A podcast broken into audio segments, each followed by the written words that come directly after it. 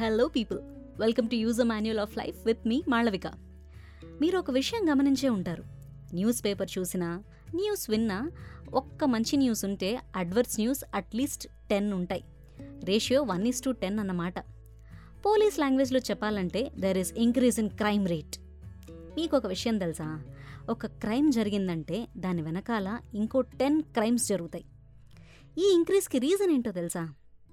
ఇప్పుడు కాదు.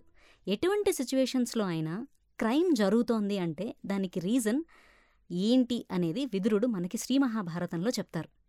ఆయన చెప్పిన రీజన్స్ ఏంటంటే ల్యాక్ ఆఫ్ ఎంపథీ ఒకటి అండ్ ఎంపతి ఉండటాన్ని ఆ పర్సన్ యొక్క చేతగాంతనం అనుకోవడం ఇంకోటి. Let's get in to the details Panduraju ధృతరాష్ట్రుడు విదురుడు ముగ్గురు brothers Vidurudu is termed as someone who always speaks what is right and always does things that are according to the dharma.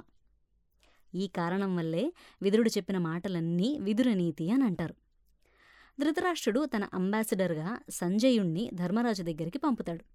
ఆయన message ఏంటంటే రాజ్యాన్ని మీకివ్వను. మీరు యుద్ధానికి రావద్దు అని సంజయుడికి చెప్పి ధర్మరాజుని కన్విన్స్ చేయమని చెప్పి పంపిస్తాడు. ధృతరాష్ట్రుడు విదురుణ్ణి పిలిపించి ఇప్పుడు ఏం చేయాలో ఐడియా ఇమ్మంటాడు.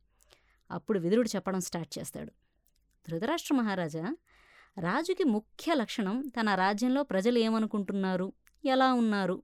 అని తెలుసుకోవటం. అది మీరు ఎలాగో తెలుసుకోలేరు కాబట్టి నేను చెప్తాను వినండి. రాజ్యంలో ప్రజలు మిమ్మల్ని తిట్టుకుంటున్నారు. ఒకవేళ యుద్ధం వస్తే దాని పూర్తి రెస్పాన్సిబిలిటీ మీదే అని అనుకుంటున్నారు అని. అదేంటి విదురా? నేనెలా కారణమవుతాను? అసలు నేనే మాట్లాడనే లేదు కదా? అని అంటాడు ధృతరాష్ట్రుడు.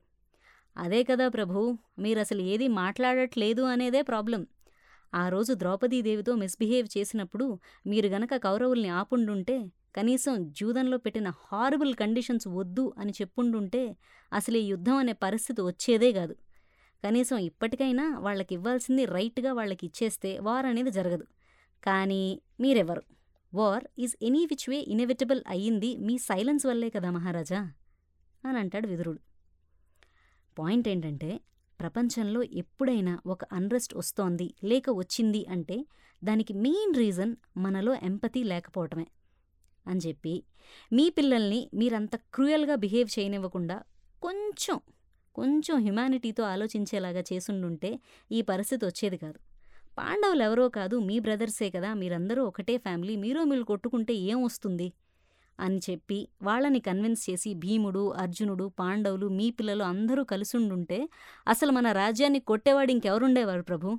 మీరు అలా ఏమీ చేయలేదు అని చెప్తాడు. సరే దానికి క్రైమ్ రేట్కి ఎలా రిలేషన్ అంటారా? చెప్తా చెప్తా. మీకు గుర్తుందా? మన పేరెంట్స్ కానీ మన పెద్దమ్మ పెదనాన్నల జనరేషన్లో కానీ ఊళ్ళల్లో ఉండేవాళ్ళు కనిపిస్తే అన్నయ్య అనో అక్క అనో పిలుచుకునేవాళ్ళు. వాళ్ళు వాళ్ళకి బయాలజికల్ రిలేటివ్స్ కాకపోయినా కూడా. సింపుల్గా చెప్పాలంటే మన నెయిబర్స్ని మనం అన్నయ్య అనో అక్క అనో అడ్రస్ చేస్తుంటే ఎంత బాగుండేది? మనకి తెలియకుండానే వీళ్ళు మనవాళ్ళు అనే ఫీలింగ్ మనకు వచ్చేసేది.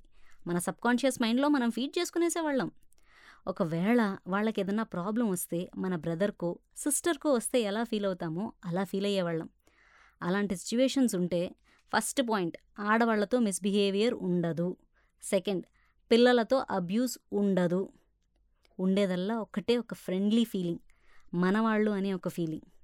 అందుకే ఊళ్ళల్లో ఇలాంటి క్రైమ్స్ చాలా తక్కువ. ఒకప్పుడులేండి. ఎందుకంటే అందరూ అందరినీ వరసలు పెట్టి పిలుచుకునేవాళ్ళు.